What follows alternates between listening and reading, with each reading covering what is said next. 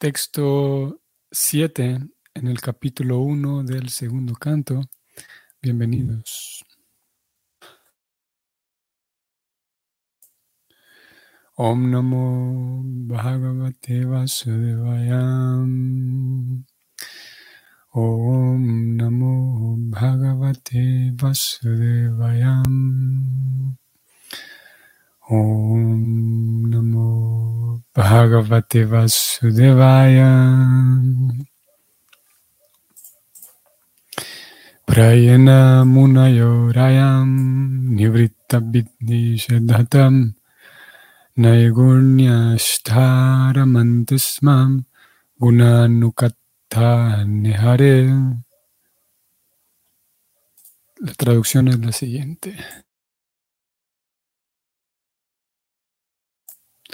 Oh rey Pariksit, los trascendentalistas más elevados de todos, que se encuentran por encima de las restricciones y los principios regulativos, son principalmente quienes se complacen en describir las glorias del Señor.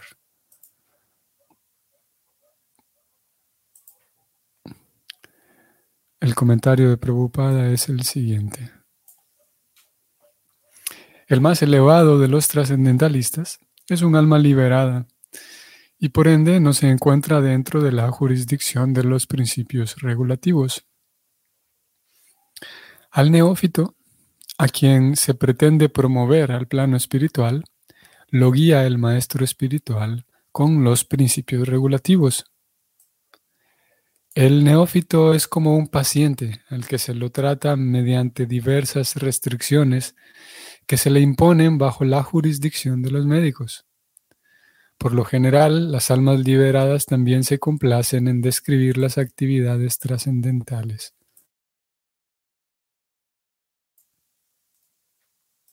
Como se dijo anteriormente, puesto que Narayana, Hari, la personalidad de Dios, se encuentra más allá de la creación material, su forma, y atributos no son materiales.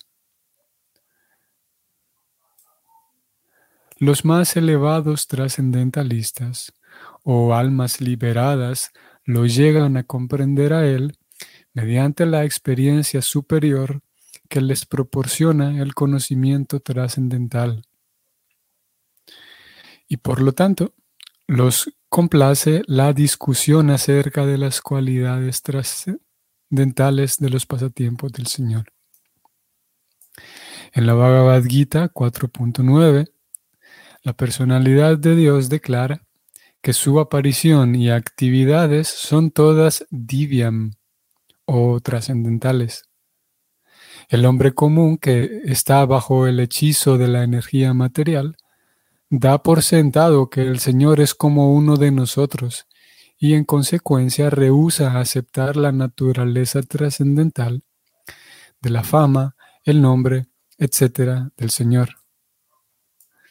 Al más elevado de los trascendentalistas no le interesa nada material, y que él se interese en lo referente a las actividades del Señor es prueba categórica de que el Señor no es como uno de los que estamos en el mundo material.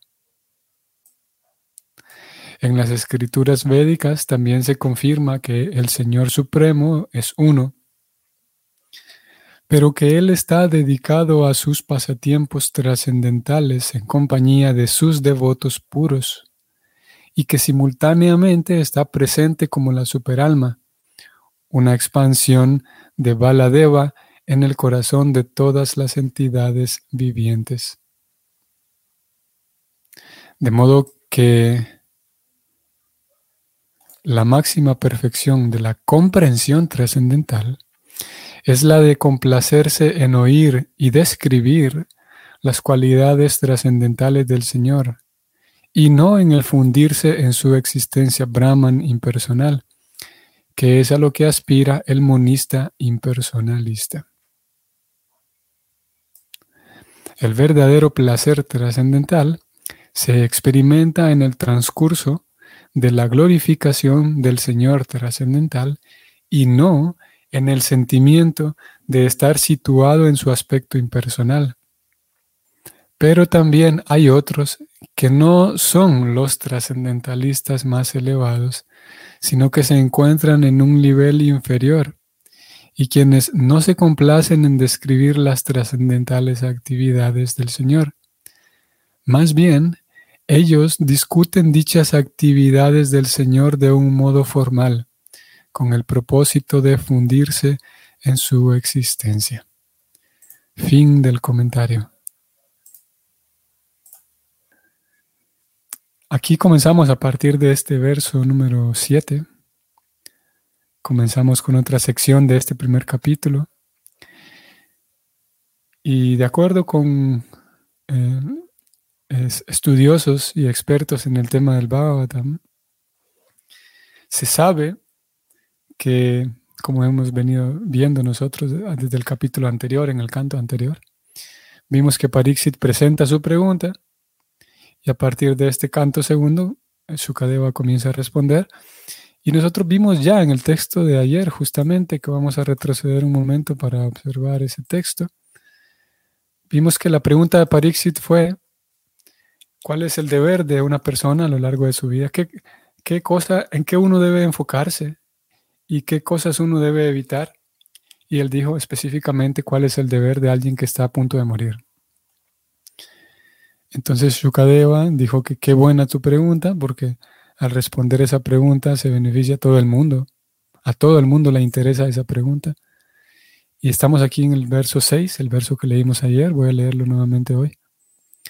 Sukadeva dijo entonces, la máxima perfección de la vida humana, ya sea que se logre mediante el conocimiento completo acerca de la materia y el espíritu, mediante el ejercicio de los poderes místicos, o mediante el desempeño perfecto de la ocupación obligatoria, consiste en recordar a la personalidad de Dios al final de la misma. Esa es la respuesta de él. Y de acuerdo con algunos expertos, entonces el Bhagavatam puede terminar aquí. Aquí podría terminarse porque ya, ya se dio la respuesta. Lo que, lo que se preguntó ya, ya se respondió. ¿En ¿Cuál es la máxima ocupación? ocuparse en el servicio del Señor. recordar al Señor en todo momento. Parixit preguntó, ¿qué es lo que tiene que hacer una persona al momento antes de morir? Y aquí le responden, lo que tiene que hacer es recordar al Señor. Esa es la respuesta, rápido. Fin del asunto. Pero apenas estamos en el segundo canto y son 12. Entonces lo que sucede de aquí en adelante, ahora volvamos al texto 7, el de hoy. Lo que sucede es que eh, el maestro espiritual, Shuka, Shukadeva, sabe muy bien que él está hablando con Pariksit y sabe bien que hay toda una, reunión de otras personas que también lo están escuchando. Todos los demás sabios que llegaron a acompañar a Parixit en el momento de su muerte están allí también eh, expectantes a, escuchar la respuesta. Y eh, debido a eso, Shukadeva Goswami comienza entonces, eh, en estos primeros versos, como dijimos, esta sección comienza hoy con este verso 7, después de haber respondido que lo más importante y lo más perfecto es, eh, escuchar, prácticamente lo más importante es servir a Krishna, él dijo, el Bhakti Yoga, y con el fin de recordar siempre a Krishna. Ahora él va a, reforzar o a, sustentar más bien su respuesta y comienza con este verso, diciendo que los trascendentalistas más elevados aquella gente que ya está completamente pura, ellos mismos se complacen en describir la gloria del Señor. O sea, diciéndolo de otra manera, Shukadeva Goswami le responde a Pariksit, mira, lo más elevado que existe es servir a Krishna. Y, como dijimos, todos estaban escuchándole allí. Shukadeva Goswami entonces dice, ¿no te has fijado, Pariksit, que grandes almas se dedican a glorificar a Krishna? ¿No, lo has notado, Parixit? Que personas tan eminentes, cuando conversamos con ellas, nos damos cuenta de que están entregadas al servicio devocional. Y e, e, es algo así lo que está tratando de, presentar eh, en Sukadeva Goswami. Está tratando de apelar a la autoridad, eh, sabiendo que al, al traer a colación, al traer a la mesa el hecho de que grandes sabios a lo que se dedican es al servicio a Krishna.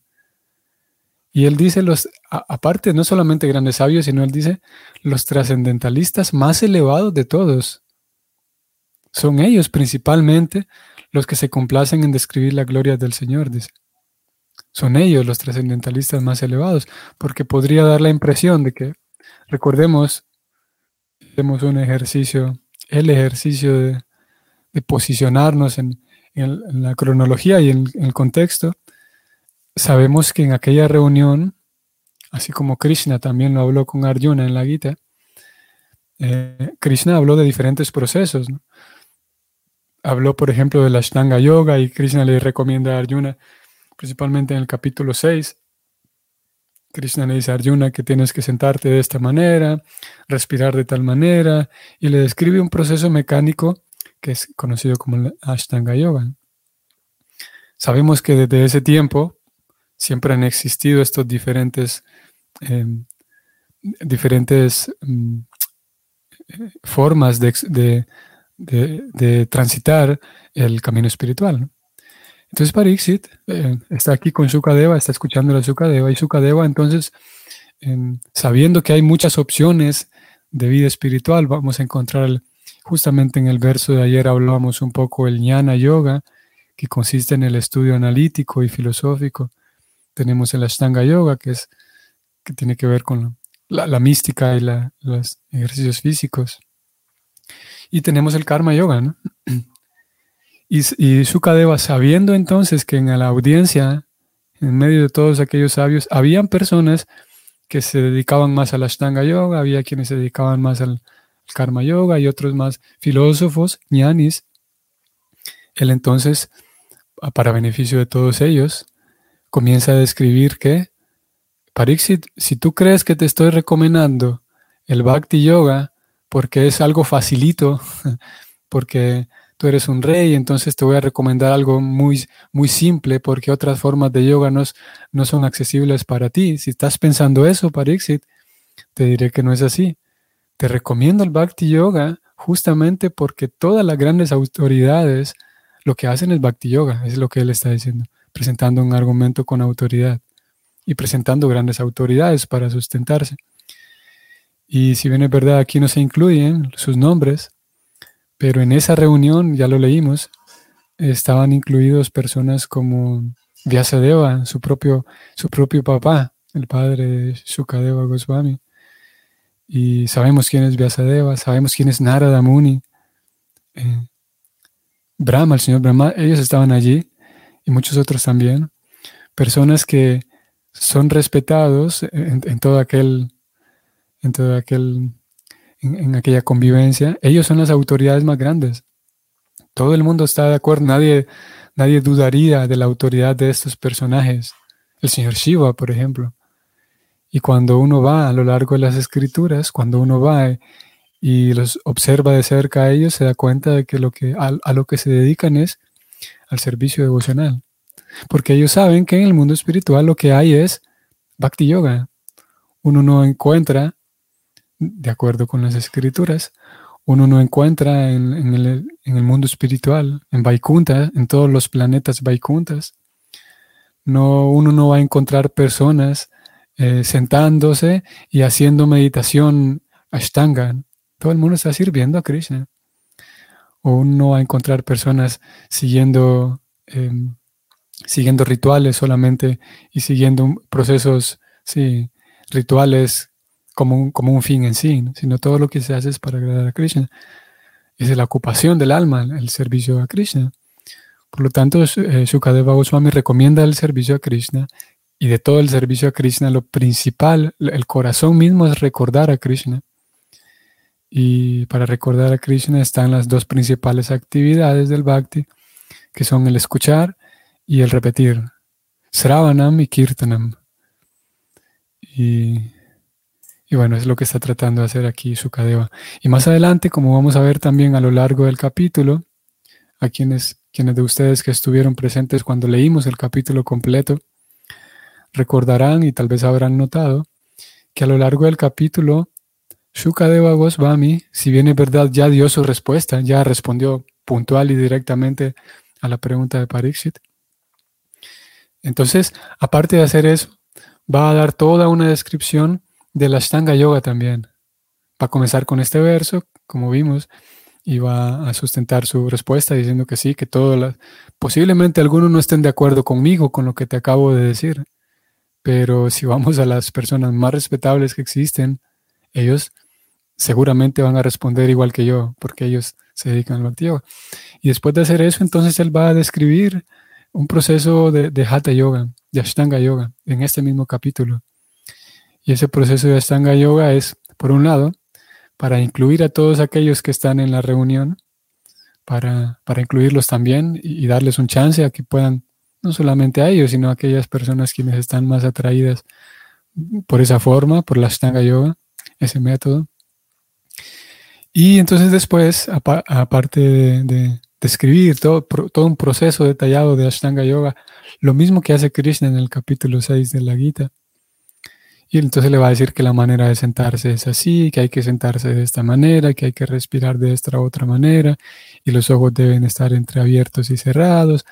Él va a dar toda esa descripción técnica y metódica del proceso de Ashtanga, para finalmente, después, en el tercer capítulo, terminado este capítulo, en el siguiente capítulo, él va a decir, bueno, pero si alguien eh, eh, también está interesado en la, meditación directa en, Krishna, en su corazón, él también eh, presenta una forma, un, método para que en aquellas personas que no estén tan interesadas en esa astanga, en las actividades físicas, mecánicas, que puedan saltarse todo ese, todo ese sistema y ir directamente a una meditación con Krishna.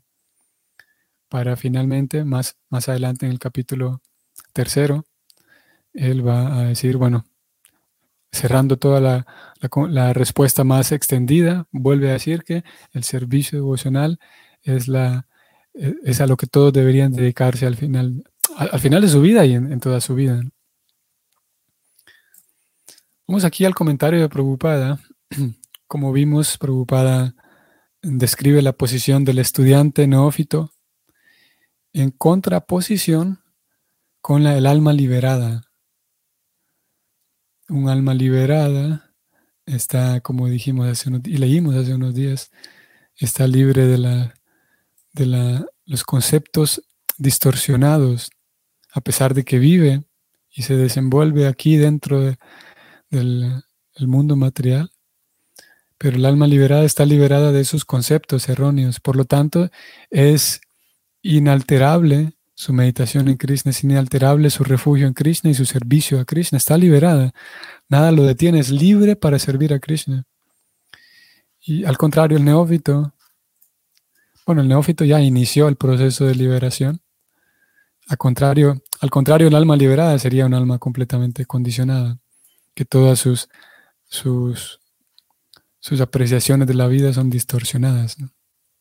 Pero entonces el alma liberada es quien guía, como dice aquí preocupada el neófito, porque él eh, pretende ir progresando y la guía que necesita es la guía del maestro espiritual.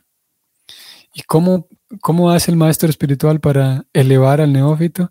Es que le presenta normas por hacer y cosas por evitar. Y eso es como funciona, ese es el, sistema de aprendizaje en cualquier campo, cosas por hacer y cosas por evitar. Eso es de lo más natural en, el proceso de ganar experiencia en cualquier campo, aprender y ganar experiencia. Lo que hace el maestro entonces es eso, le presenta una lista de principios regulativos. Aquí está, una lista de principios regulativos. Y esos principios regulativos, el neófito los, los observa, entonces eh, progresa y consigue la máxima perfección, como hemos venido diciendo. Y la analogía que presenta Prabhupada es interesante. Él dice, Leo, el neófito es como un paciente al que se lo trata mediante diversas restricciones que se le imponen bajo la jurisdicción de los médicos. Y sí, es una, una persona, como dijimos, en cualquier campo. Si uno quiere progresar, como en este caso la analogía que Prabhupada está poniendo, el paciente, y es, y es muy, muy, alza muy bien la analogía, porque como hemos venido diciendo, y hace algunos días también lo decíamos que lo leíamos, que se espera que el estudiante en el Bhakti llegue al punto de él o ella darse cuenta que necesita ayuda, tal como un enfermo. Justamente la analogía que Prabhupada está poniendo aquí. Un enfermo, él sabe que está enfermo, entonces sabe que necesita ayuda. Y sabemos todos, todos sabemos muy bien que tenemos, por ejemplo, en general todos, unos más que otros, ciertos hábitos en nuestro estilo de vida que no nos aportan a nuestra salud física. Hay, ¿Por qué? Porque hay cosas que dejamos de hacer, como, como comer vegetales, qué sé yo, beber suficiente, suficiente agua. Eh, hay cosas que evitamos o que dejamos de hacer por negligencia, lo cual daña la salud. Y hay cosas que consumimos o que hacemos que también nos dañan. El consumir ciertas cosas, todos sabemos, y a todos en general nos sucede.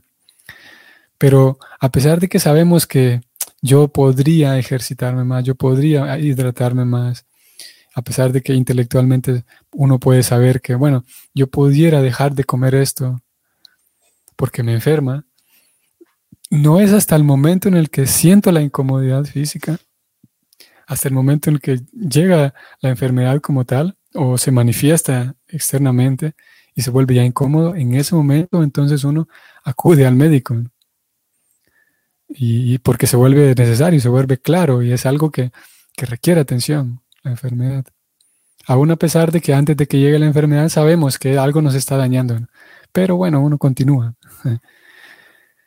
Y en el caso del paciente, eh, en el caso del devoto, se espera que llegue al, punto igual. Así como el paciente sabe que está enfermo y va y corre a, buscar ayuda. ese es el mismo caso con el, el estudiante en la vida espiritual, que él sabe que está enfermo, él sabe que necesita ayuda, que el, paciente sabe que está enfermo y que él solito no puede, va y busca un médico. Asimismo el estudiante, se espera que llegue al punto en el que él solo, el que comprenda a él o ella, que solo no puede, necesita ayuda. Y cuando llegue a ese punto, entonces las normas y reglas se podrán seguir con mayor tranquilidad, sabiendo que es para mi beneficio. Y si uno sigue normas y reglas sin tener claro qué es lo que está haciendo, y por un lado sin tener claro lo que está haciendo y por otro lado sin el deseo de, la purificación propia, entonces, y como le sucede a algunas personas, eh, llega el momento en el que la persona abandona y por fin se, se saca de encima esta norma que estaba siguiendo porque porque nunca entendió para qué. Por un lado, no entendió para qué lo estaba haciendo. Y número dos, no tenía el suficiente deseo interno de progresar, de limpiar su corazón, de progresar espiritualmente. Y hay suficientes casos de personas que, o devotos que después de un tiempo eh, se, liberan y se sienten ahora por fin libres ya porque ya dejé de observar estas normas, ya por fin, que no tenía nada sentido de, que, de que me restringieran el comer carne, por decir algo. No tenía nada de sentido y aquellos años que pasé evitando la carne eh, eh, fueron años perdidos. Aquí estoy de vuelta. Aquí estoy de vuelta comiendo esto, consumiendo esto, haciendo esto, otro. Porque se espera que la persona tenga el deseo, así como un paciente tiene el deseo de curarse. Asimismo se espera que el devoto o la devota tenga el deseo de curarse, que observe su vida y que se dé cuenta de que hay cosas que por sí misma no puede cambiar, que necesita ayuda. Y en eso consiste el, sistema de reglas y regulaciones. Pero entonces, ¿cuál es el caso de personas liberadas? Preocupada habló aquí al final. Vamos a ver, voy a subrayarlo.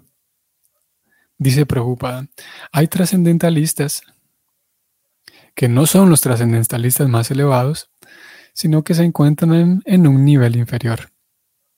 y quienes no se complacen en describir las trascendentales actividades del Señor. Más bien, ellos discuten dichas actividades del Señor de un modo formal, con el propósito de fundirse en su existencia. Pudiéramos decir con esto último que, bueno, supongamos yo soy un estudiante, soy un, devoto, y sé que quiero purificarme, ¿no? Porque sé que entre más me limpio, más feliz soy. Entonces me acerco al sistema de Bhakti y sigo todas las normas, específicamente aquellas que indican recordar al Señor, cantar el kirtan, ofrecer la prasada, ofrecer los alimentos, comer la prasada. Y bueno, todo eso me está purificando. Eso quiere decir que cuando yo me, me limpie por completo, ya no voy a necesitar cantar un montón de yapas. Por fin me voy a liberar de la norma de que tengo que cantar yapas, porque ya me liberé, ya soy un alma liberada. Y esa es una, una conclusión a la cual alguien podría llegar. Y viéndola así desde lejos podría parecer lógica. Si estoy siguiendo un método, es como el paciente, si estoy bebiendo medicamentos para curarme, cuando esté curado y sano, ya no necesito beber el montón de medicamentos.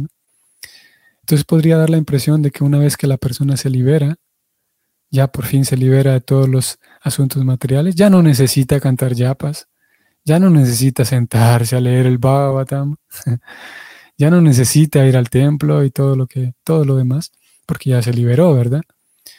Y la respuesta es que no. La respuesta dice preocupada. Hay personas que hacen eso, dice preocupada. Sí, ellos discuten las actividades del Señor, pero de un modo formal. Las utilizan nada más como una herramienta para elevarse espiritualmente y cuando llegan a una elevación tal, dejan las actividades del bhakti porque ya se elevaron.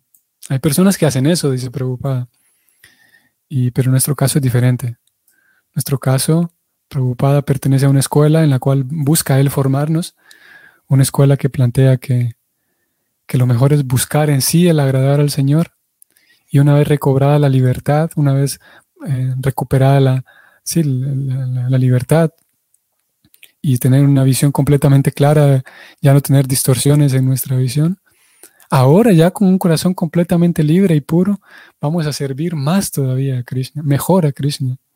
Vamos a cantar mejores yapas, a cantar mejor kirtan, a ofrecer con mayor devoción los alimentos, a saborear aún más todavía la lectura del Bhagavatam. Esa es la propuesta del Bhakti. Y la forma de sustentarlo, la forma de darles peso al argumento es que grandes personas lo han hecho. Posiblemente para nosotros esto significa un desafío un poco mayor porque em, no tengamos, porque no tenemos el, conocimiento de esas grandes autoridades, como aquí dice Shukadeva, trascendentalistas más elevados. Y para nosotros escuchar hablar de Narada Muni o escuchar hablar del señor Brahma, el señor Shiva, claro, desconozco toda la audiencia cómo es su realidad, pero en general eh, no están, no forman parte de, nuestra propia cultura, digamos, esos nombres, como si es el caso del ambiente, digamos, cultural en la India, el ambiente indiano, en el que esos personajes, señor Brahma, el señor Shiva, forman parte de la cultura, de la misma tradición de la persona. Y para nosotros hay que, hay que hacer todo un trabajo para asimilar todavía a esas, esas personas.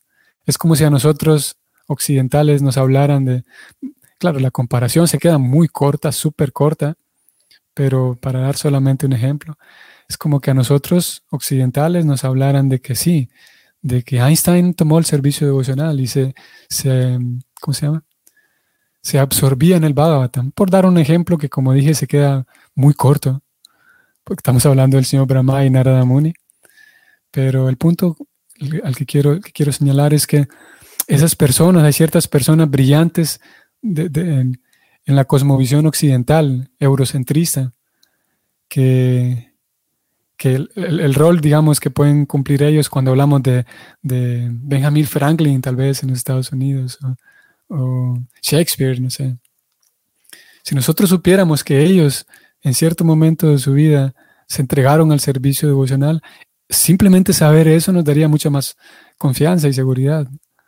Y es lo que sucede. Entonces aquí Sukadeva Goswami está, no está mencionando sus nombres, pero sí está hablando de esos trascendentalistas más elevados, que como dijimos, se refiere al señor Brahma, al señor Shiva, Narada Muni, Vyasadeva, que en aquella cultura mencionar esos nombres, sí, eso sí es de peso. Para nosotros puede ser que lo sea también, pero como dije, eh, hay una diferencia, hay una diferencia porque a pesar de que podamos sentir admiración y respeto por estos personajes, aún así, por haber adquirido, digamos, esta información y no tenerla desde la misma niñez, en la misma cultura no está presente tampoco, entonces se vuelve un tanto más difícil. Pero lo cierto es que esas grandes personas a lo que se dedican es, se sientan o se encuentran entre ellos a cantar un kirtan, a hablar de Krishna. Y, y mucha de la información que recibimos de Krishna, pasatiempos de Krishna, historias de Krishna, son esos temas a los que ellos buscan siempre acceder, estas grandes personas como el señor Brahma, el señor Shiva. Ok. Entonces vamos a detenernos aquí, estimados amigos, estimados Vaishnavas. Eh, espero que tengan un bonito día. Si el Señor lo permite, nos vemos mañana. Hare Krishna.